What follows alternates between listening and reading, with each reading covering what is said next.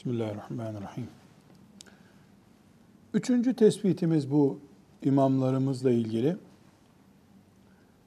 Bu kişiler ilimle temayüz ettikleri yani ilim adamı oldukları ortaya çıktığından itibaren büyük tepkilerle karşılaştılar. Dördü için geçerli şeyleri söylüyorum. Dördü için derken yani onlar gibi olan onlarca kişinin de e, hayat hikayesi bu. Sabırda, sebatta örnek olmaları, ilim adamlığında örnek olmalarından daha üstündür.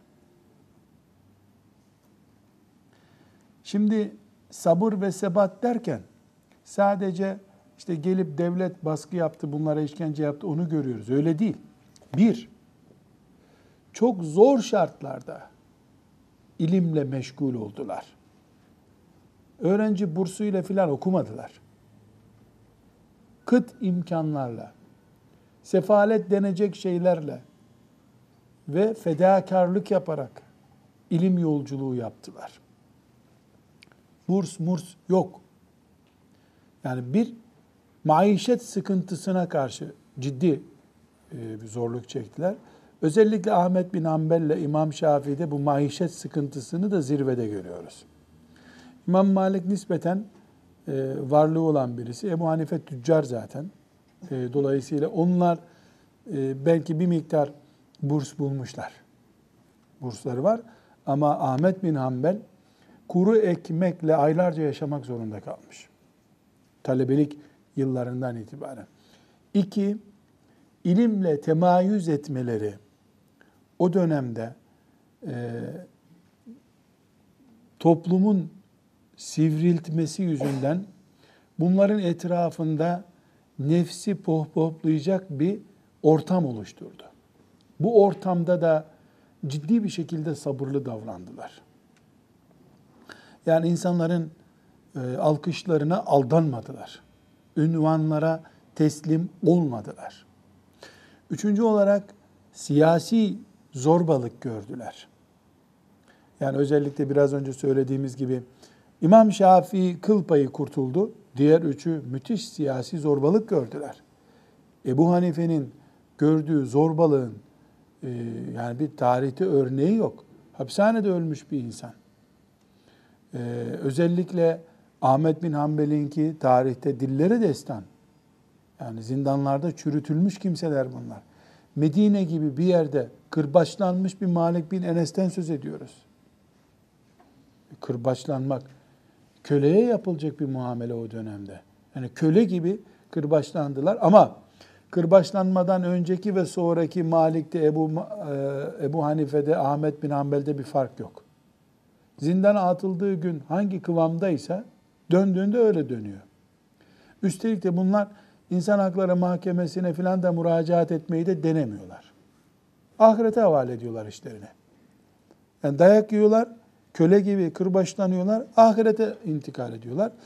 Onların bu sebatı, bu direnci, ayakta duruşu bugünkü şahsiyetler olmalarını sağladı. Bizim elemanlarımız, bizim alim adaylarımız her ihtilalde değişik bir elbise giydikleri için 70 yaşında oldukları halde hala çoluk çocuğun dilinde duruyorlar. Bunlar ne ihtilaller gördüler, akidelerinde bir değişiklik olmadı. İlim adamlıklarında değişiklik olmadı. Ve 40 yaşındayken nasıl enerjik bir hareketli e, ilim adamıydılar. 70 yaşına gelince değişiklik yapmadılar o hareketlerinde. Yaşlanınca da öyle, ihtiyarlayınca da öyle, dayak yiyince öyle, dayaktan önce öyle, dayaktan sonra öyle. Bu sebatları çok önemli. Bu tarafa doğru gelindikçe, yani bilgisayar çağına doğru gelindikçe, alimlerin hayatlarında bu sebatı göremiyorsun. Bakıyorsun ki gevşemiş, ihtilalde gevşemiş. Çocuğu trafik kazasında öldüğü için çalışmayı bırakmış. Soruyorsun, trafik kazasında çocuğu ölmüş, ondan sonra ilimden soğumuş. Bir kaza ile ilimden soğumuş adamla çoluk çocuğunu Allah'a kurban ettiği halde hiçbir şey taviz vermemiş bir Ebu Hanife aynı olmuyor işte. Birine Allah binlerce yıllık bir yankı veriyor. 10 asır sonra insanlar geliyorlar. Bugün Ebu Hanife'yi görmüş gibi hissediyorlar. Hatırlar mısınız Bağdat bombalandığında 90'daki ilk Bağdat bombalamasında e, Bağdat'ta binlerce insan, e, binlerce Müslüman, milyonlarca Müslüman bombaların altında kıvranıyor. E, kafir gelip İslam toprağını işgal ediyor. Burada günlerce Müslümanlar İmam-ı Azam'ın kabrine bir şey oldu mu onu konuşuyorlardı. Yani bir şehirden, bir ülkeden çok daha değerli insanların gözünde ne Ebu Hanife görmüş, ne Ebu Hanife'nin el yazmasını görmüş, Ebu Hanife'nin resmini görmemiş. Duymuş Ebu Hanife diye bir adam, ara sıra camide Ebu Hanife diye bir isim geçiyor. Bu Allah'ın kalplere koyduğu bir sevgidir. Bunun en önemli nedeni de ilim değildir. Çünkü Ebu Hanife'nin talebeleri hakikatte Ebu Hanife'den daha üstündürler ilimde. Çünkü Ebu Hanife'yi aldılar. Ebu Hanife'de ne varsa kafalarına koydular. Üstüne de yıllarca ilave yaptılar. Ebu Yusuf bir de Kadıl Kudat oldu. Yani şimdiki deyimini böyle benzetecek olursak Yargıtay Başkanı gibi bir görevi oldu Abbasiler devre. Hocası Abbasi dayağıyla ahirete gitti. O da o devletin Kadıl Kudatı oldu. Ee, yani kendini geliştirdi. Emri altında binlerce kadı oldu. Böyle bir e, konuma rağmen Ebu Yusuf'un şöhreti Ebu Hanife'nin şöhretinin gölgesindedir hep. Çünkü Allah Ebu Hanife'ye böyle bir e, lütufta bulundu sebatından dolayı. Sabretti, sebat etti. Bir e, başka husus bu büyük imamlarla ilgili her biri arkadaşlar ilim adamıydılar. İlim deryasıydılar. Hadis arasan hadis var. Fıkıh arasan fıkıh var. Bir dalda uzman değildiler. İlimde uzmandılar. Böyle olunca da bu zatlar, onlarda fıkıh arayanlar fıkıh buldukları için onları sevdiler. Onlarda hadis arayanlar hadis buldukları için, tefsir arayanlar tefsir buldukları için. Yani onu bizim arkadaşlara soracaksın. O konuda benim bir bilgim yok. Diyecek bir adam değildi. Ansiklopedi gibi çalıştılar. Tabi bu onların zekasından çok, e, çalışma kapasitesinden çok o dönemde ilim böyleydi. O dönemde ilim buydu. Yani yetişirken tefsir, hadis, fıkıh, astronomi hepsini okumak zorundasın. Tefsir bilmekle doktor, tefsir doktoru olup kurtulamıyorsun. O dönem o dönem buydu. Gitgide bu tarafa doğru gelindikçe işte önce e, hadiste olanlar ayrıldı. Sonra tefsirde olanlara ayrı bir ilim dalı kondu. Fıkıh da ayrı bir dalım dal oldu. Daha sonraları matematik ve onun türevleri olan ilimler tamamen ayrıldı. Onlara farklı bir ilim kondu. Bu yani e, ilimler genişledi ondan da olabilir bir miktar. İnsanların himmeti, gayreti de azaldı. Öyle Ahmet bin Hanbel gibi 9 yaşında çocuk çöllerde tek başına ilim yolculuğuna gidecek himmet, aşk ve heyecan kalmadığı için insanlarda yani branşlaşmaya doğru gidiyor. Kapasiteler ancak bir branşın bir dalını kaldırabildi. Şimdi de dikkat ederseniz mesela tıpta da bu böyle. Önceki doktorlara gidiyorsun. Doktor mu doktor? Dahiliyeden de anlıyor. Gözden, kulaktan, ciğerden, e, her şeyden ama ameliyat da yapıyor. Doktor işte adı üstünde doktor da.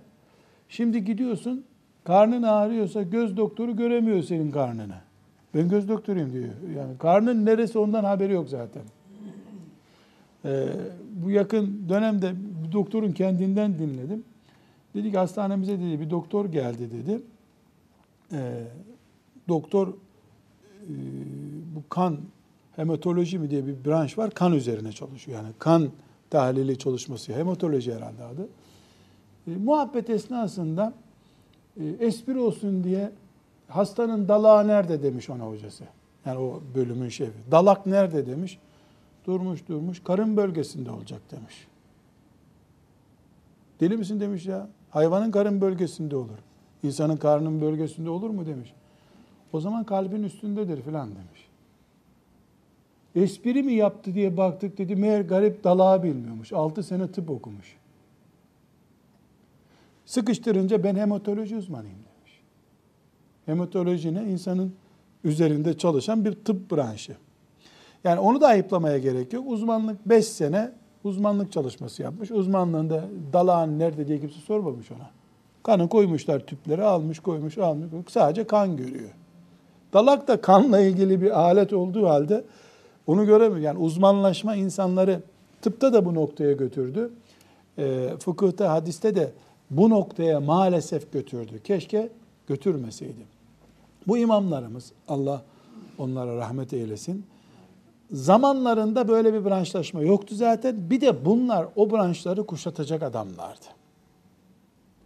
Bu nedenle e, her branşın adamı oldukları için her aranan şeyde varlar. Allah onlarda rahmet eylesin. Bir başka e, özellikleri, altıncı özelliği ya da beşinci özelliği, bu zatlar ibadette de bir numaralar. O kadar ki, o kadar ki, ibadet bunların üzerinden efsaneleşti. Bu kelimeyi bilerek kullanıyorum.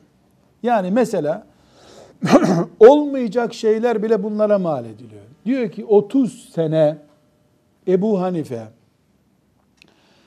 akşamın abdestiyle sabah namazını kıldı. Ne demek bu? Uyumadı hiç demek. Akşam abdesti. Hiç mi karnı ağrımadı, ishal olmadı bunun? Bu kadar mübalağa olur mu? Sonra 30 sene her gece hatim yapmış. 30 sene hiç yani bu 30 senesi son işte e, zaten 80 küsur yaşlarında vefat ediyor. Demek ki 40 yaşından sonraki dönemini böyle hep müthiş bir olgunluk dönemi veriyorlar. İbadetler bunların üzerinden efsaneye dönüştü. Evet, benim de zihnim Ebu Hanife'nin akşama kadar onlarca talebeyle meşgul ol. Kırbaçlasınlar seni. Bundan sonra şu mesele, bu mesele. Akşam da eve gel. Hafif bir kahvaltı yap. Ondan sonra da otur sabaha kadar Kur'an oku, hatim indir. Ertesi günde ulan ben iki cüz okuyorum da sonra dinlenesim geliyor. 30 cüzü her akşam oku oku buna göz mü dayanır, kulak mı dayanır? E, peygamber öbür taraftan aleyhissalatü vesselam Efendimiz yedi günden önce okunan hatmi makbul saymıyor. Ebu Hanife gibi sünnete düşkün bir adam sünnete aykırı bir iş yapar mı? Ama belki 30 sene e, mesela üstelik de o 30 senede 33'te hac yapmış. 30 senede 33 hac nasıl oluyor onu da bilmiyorum ama 33'te hac yapmış. Hacca da gitmiş. Bu yolda nasıl sabahlamamış hiç. Hiç mi yorulmamış? Bunu yüzde doksanını yalan kabul ediyorum. Uydurma, efsane kabul ediyorum. Yüzde doksan sekizini yalan kabul ediyorum. Yüzde ikisini alsam gene bize uymuyor. Ya da biz ona uymuyoruz. Müthiş ibadet düşkünü bunlar. Yani bu efsaneler nereden kaynaklanıyor? İnsanlar o zamanki ibadet merana, o zamanki ibadete ilgiye rağmen bunları kendilerinden daha büyük görmüşler. Kendilerinden daha ciddi görmüşler. Bire beş katarak abartmışlar diyeyim. Bilmiyorum belki de hakikaten 30 sene böyle yaşadı. Belki de böyledir gerçekten ama ibadette zamanlarını da çok fazla solladıklar yani. O zamanın bütün mesela bu dört imamın zamanında tasavvufun da büyükleri var devrede. Fudayl bin İyadlar da Hasan Basri'ler de e, o dönemin adamlarılar. Abdülkadir Ceylani de o döneme yakın bir insan. Yani hadi onların üzerinden ibadet efsanesi oluşması normal. Ama Ahmet bin Hanbel'in üzerinden bir ibadet meşgul olması. Mesela oğlu bizzat Ahmet bin Hanbel'in şey değil böyle e, menkıbe üzerinden değil. Oğlu Abdullah var. Babasının 300 rekat nafile namaz kıldığını söylüyor gece. E bunların geceleri 80 saat değildi herhalde. E bu adam 1 milyon hadisten tarayıp müsnedimi yazdım diyor. 1 milyon hadisten de bu bir ilmi çalışmayı gerektiriyor. Bunun gecesi ne zaman, gündüzü ne zaman bir ibadet efsaneleşmesi var bunların üzerinde. Bunları hadi biz bilgisayar üzerinden e, biraz matematiksel bölelim. Diyelim ki bunun yarısı doğru değil. Beşte dördü doğru değil diyelim. Yani 300 rekat değil, ya 30 rekata razıyım. Oğlu 300 zannetti diyelim hadi. 10 rekate de razıyım. 2 rekat teheccüde razıyım. Hadi teheccüde kaçırıyordu diyecek halimiz yok. Şimdi arkadaşlarım var fıkıhta doktora tezi yazıyorlar. Hanımlarını babaların evine gönderiyorlar tez yazıyorum diye. Çocuklar gürültü yapıyor. Bundan sonra hocam bildiğin gibi değil farzları kılıyorum anca yetiyor bana diyor. Farzı vakit yok hocam vakit yok diyor. Bilgisayarda kes yapıştır yapıyor yani doktora dediği o. O Word programından kesip bu Word programına yazıyor. Müthiş 5 senede üstelik 500 sayfayı bulmayan bir kitap yazacak 5 senede. Uzatmalarını oynuyor bilmem ne yapıyor. Doktoru olacak adam. Fıkıh doktoru olacak. Teheccüdü bıraksın adam cemaate gitmiyor. Yatsının farzını kılıyor. Vitri kaçırdığı oluyor. Yani bu neyi gösteriyor? Bu adamlar şu dört tane büyük insan ve onlar gibi olanlar ibadette efsaneleştiler. Yüzde sekseni yalan olsun bu efsanenin. Yüzde doksanı yalan olsun. Gene bizle ilgisi yok. Bizim onlarla ilgimiz yok ibadet açısından. Bunu şöyle ölçebilirsiniz arkadaşlar. En iyi Kur'an okuyabildiğimiz, mesela iki dakikada bir sayfa Kur'an okuyorsun. Her akşam yatmadan 10 sayfa Kur'an okuyacağım diye bir prensip edinin. Bakın 3 ay 4 ay uygulayamıyorsunuz bunu. Bu adamlar Kur'an okuyorlar. Peki her akşam Kur'an'ı hatmedip etmediğini noter belgesiyle mi tespit etmişler? Yok. Ben de diyorum yani her akşam Kur'an hatmettiklerine pek aklım ermiyor. Sünnete aykırı bir defa. Ama şu bir gerçek. Kur'an'ı bilgisayar gibi tarıyorlardı. Bu çocukken İmam Şafii mesela 7 yaşında mı ne hafız olmuş. Böyle 7 yaşında hafız olacaksın. Ondan sonra da fıkıhla meşgul olacaksın. Gazze'den Mekke'ye, Mekke'den Medine'ye, oradan Bağdat'a, Bağdat'tan Mısır'a hayatı da kurbette geçmiş. Ve 55 yaşında vefat etmiş. 200 senede yaşamamış bu insan. Şimdi böyle bu kadar gurbetler içinde yani Bağdat'tan Mısır'a gitmek iki saatte olmuyor herhalde. Yani bir aylık bir yolculuk bu. Gidiyorsun, geliyorsun, okuyorsun. O hocadan ders okuyorsun, bu hocadan ders okuyorsun. Buna rağmen Kur'an-ı Kerim'de hangi ayette, hangi kelime üstünlü, esreli bir iki saniyede hep aklına geliyor bunlar. Bu çocukken hafız olmakla olacak bir şey değil.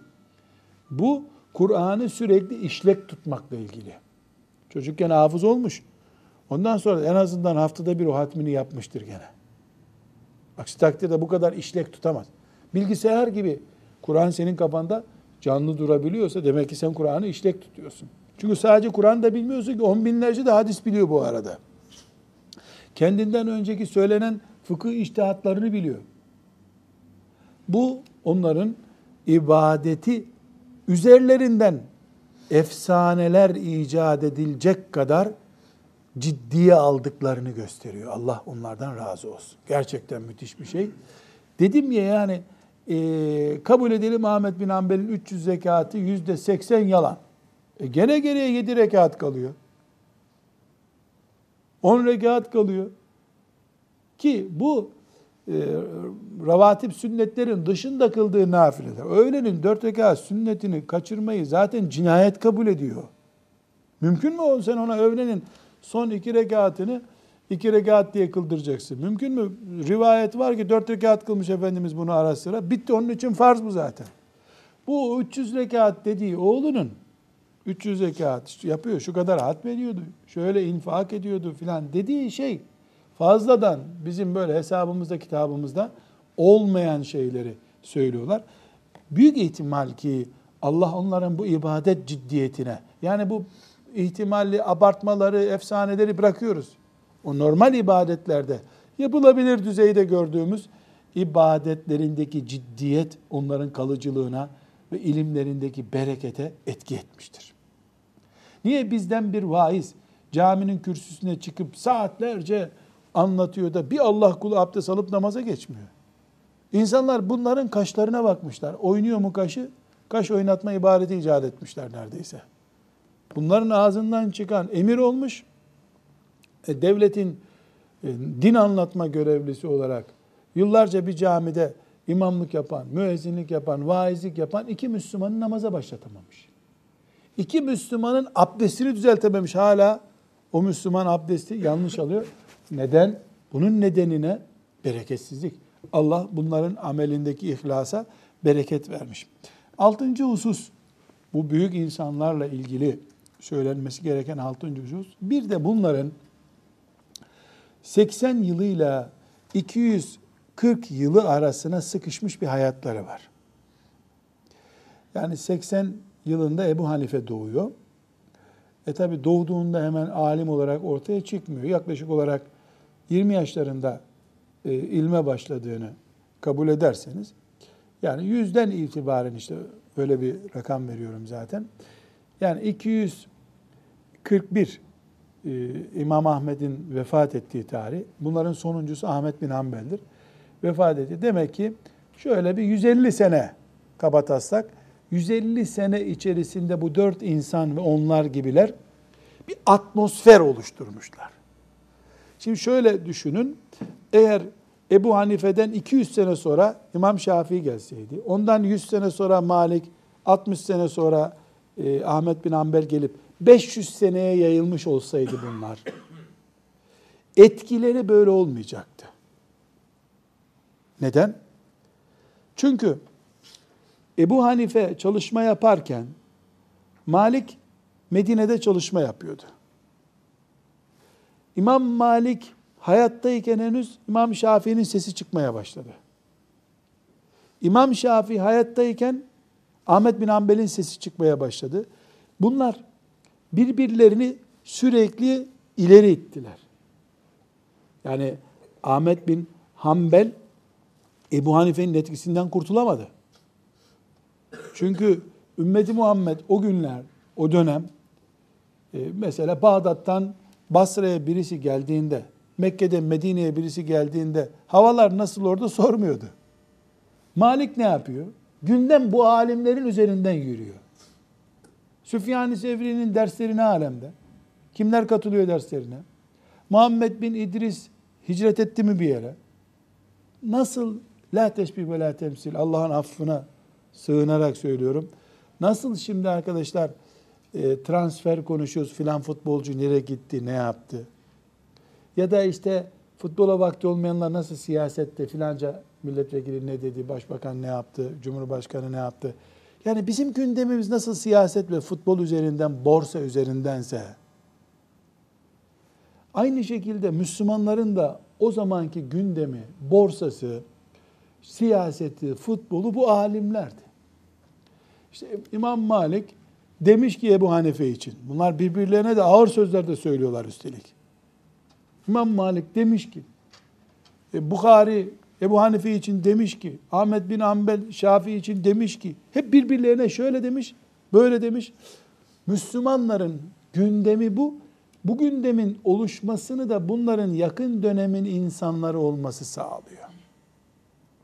Dediğim gibi biri birinci asırda, biri altıncı asırda olsaydı araya giren asırlar bu ilim adamlığındaki patlamayı oluşturmayacaktı. Engel olacak. Allah böyle bir e, kader takdir buyurmuş.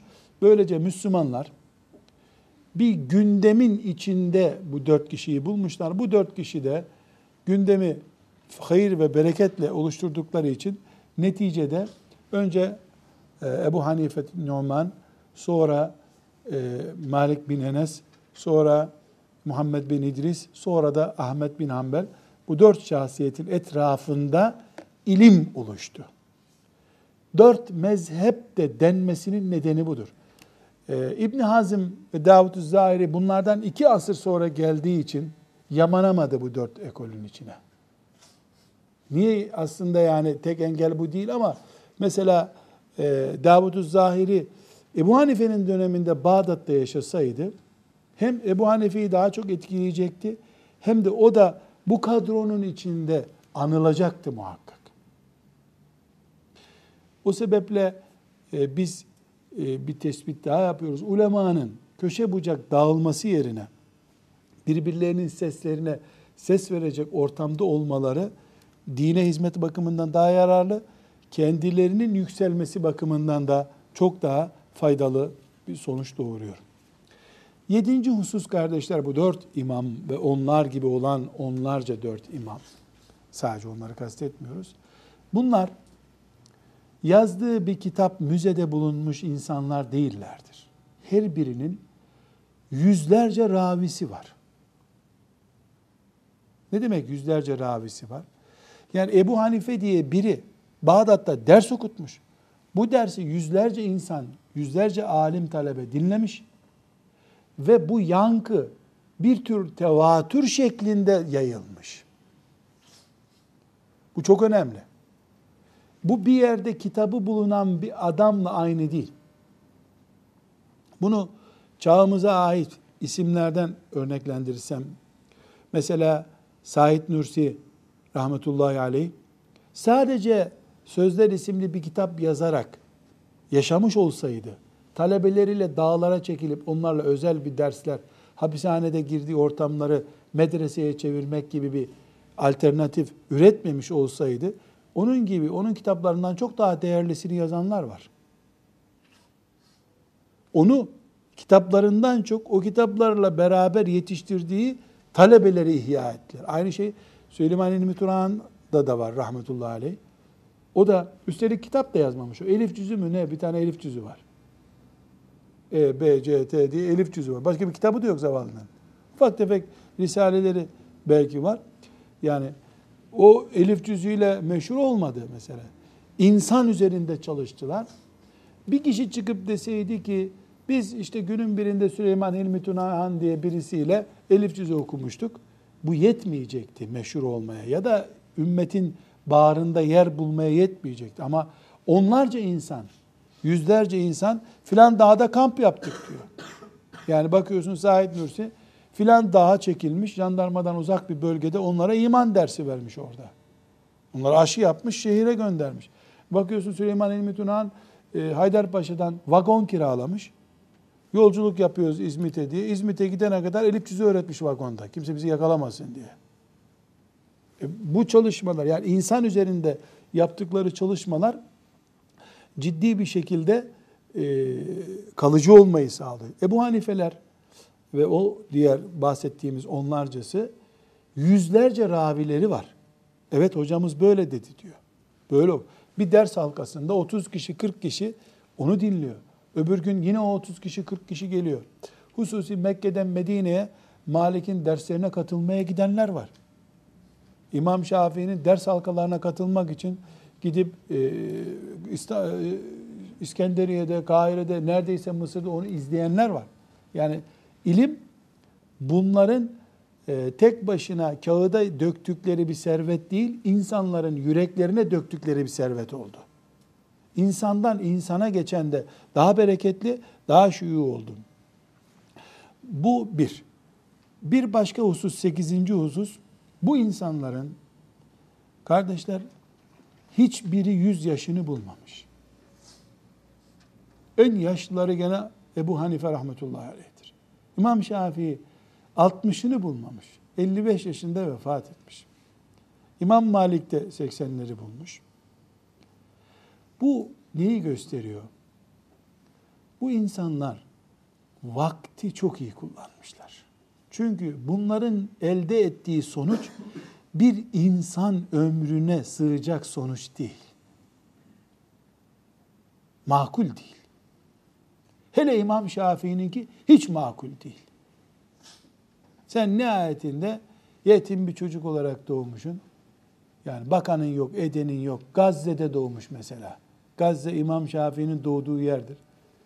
Burada bu çocuk sefil olur diye Mekke'ye göndermişler onu. Aslı Kureyş kökenli.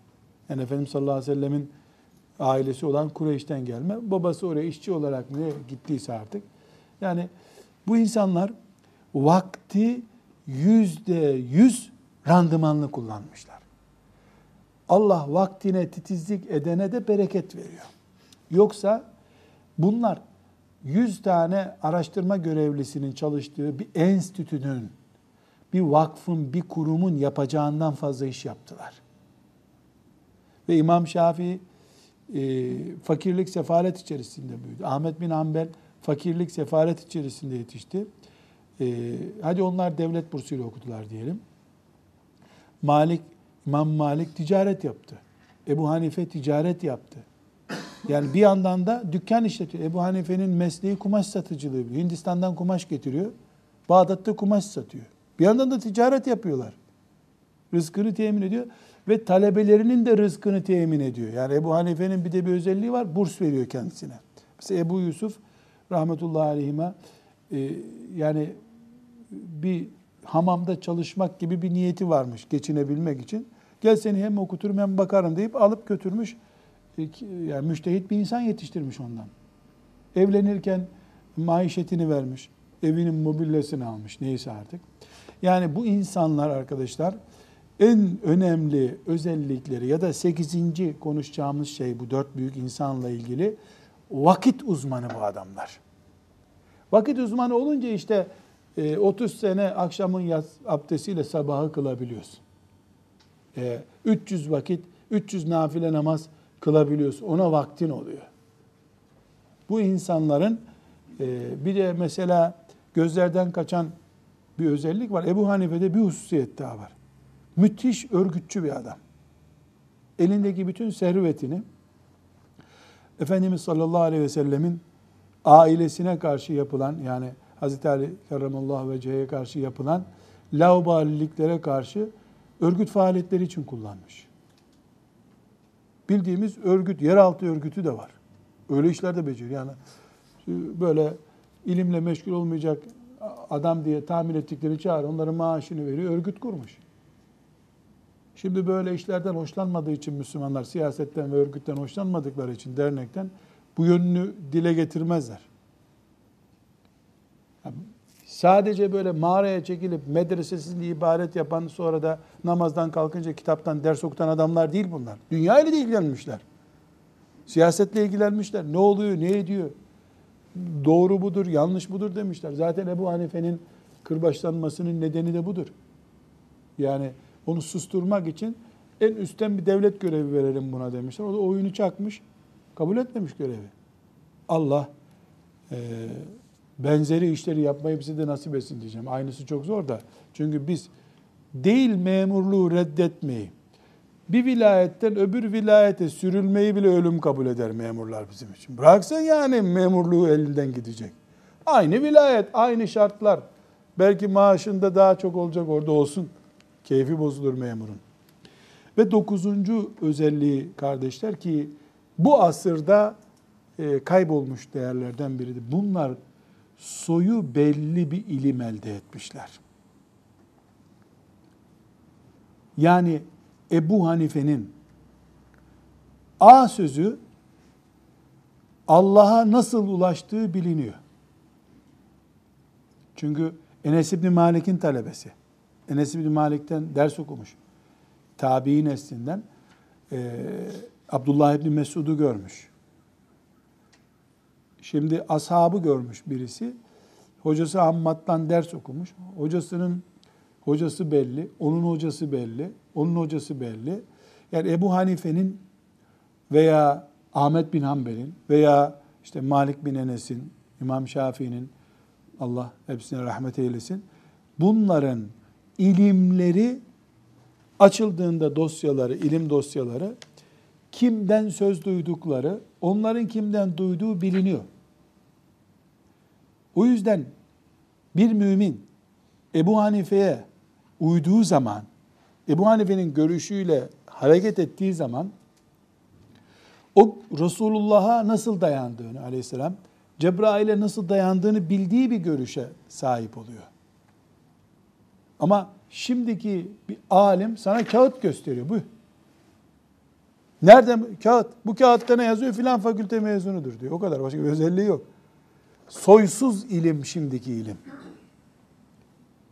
Anası, babası, dedesi ispat edilemeyen ilimler bunlar. Kur'an aynı Kur'an. Hadisler aynı hadisler. Ama kimse Kur'an ve hadisten ilim yapmıyor ki. İlim kafadan yapılıyor. Ebu Hanife'nin e, ilmi kafadan değil. Hocamdan duydum diyor. Hocası hocasından duymuş. O da Resulullah'tan duymuş. O da Cebrail'den öğrenmiş. Soylu ilim bu. Dördünün de ortak paydası ilimleri, hocaları belli. Şeceresi belli bir ilimle meşguller. Ve onuncu özellikleri kardeşler, bu büyük, dört büyük ve onlar gibi olanların özellikleri, bunlar bilmiyorum demekten utanmayan insanlar. Bilmiyorum. Cevap bu. Bilmiyorum. Kıvırmak yok. Bildiğinden korkmak yok. Bildiği kafasının gitmesi pahasına olsa onu söylüyor. Bilmediğini de bilmiyorum diyor. La edri dedi mi bitti. Bilmiyorum. La edri. Birbirlerine espri bile yapmışlar bu la edri üzerinden. Bilmiyorum. Espri bile yapmışlar. Bunların bu bilmiyorumunun yani bilmediğini söylemenin yanında bir özellikleri daha var. Ben geçen sene böyle söylemiştim. O görüşüm yanlışmış. Şimdi böyle söylüyorum da demişler. 55 yaşında İmam Şafii rahmetullahi aleyh iki önemli dönemi var. Bir İmam Muhammed'in talebesi İmam Şafii. İmam Muhammed'den ders okumuş. Yani İmam Muhammed Ebu Hanife'nin talebesi. İmam Şafii de ondan fıkıh öğrenmiş. Dolayısıyla Bağdat'ta kaldığı yıllarda Muhammed bin İdris Şafii kaldığı yıllarda Ebu Hanife'nin kopyası gibiydi. Mısır'a intikal ettiğinde e, İmam Malik'in talebeleri Mısır'a gelmişlerdi. Onlardan İmam Malik'in e, hadis ağırlıklı fetvalarını öğrendi. Fıkıhtan koptu. Daha hadisçi bir kimlik kazandı İmam Şafii rahmetullahi aleyh. Neticede İmam Şafii yeni döneminde, ömrünün son 10 yılında yeni görüşlerim diye görüş ortaya koydu. Sorulduğunda ben Bağdat'ta böyle diyordum, şimdi öyle düşünmüyorum dedi. Kör bir taassupla kendilerini ayakta tutmaya çalışmadılar. İmam Ebu Hanife'de de var bu. Bir görüş belirtiyor.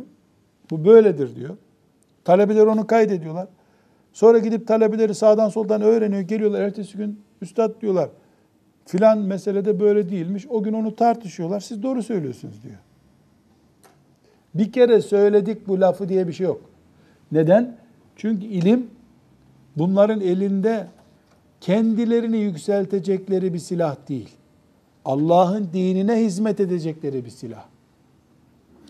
Allah'ın dini de bu şekilde hizmet görmeyecekse yok sayıyor onu. Buna gerek yok diyor. Ben bu görüşümden vazgeçtim diyor. Ahmet bin Hanbel'in mezhebinden mesela Hanef, Hanbeli mezhebinden bir herhangi bir mesele açın fıkıh kitabından. Ahmet bin Hanbel'den gelen birinci görüşe göre şudur, ikinci görüşe göre budur. Bazı görüşlerde de böyledir diyor. Bir, iki, üç görüşü var. Bir gün sorulduğunda böyle demiş, sonra bir hadis okumuş. O öyle değil demiş. Bir kere söyledik bunu. Mesela hadisi kendini düzeltmek için kullanmıyor. Hadisi kendini tasih etmek için kullanıyor. Yani destek olsun. Bu hadis bu zayıf. Madem benim görüşüme uymuyor bu hadisi kaldır diye bir e, çıkışı yok. Neden?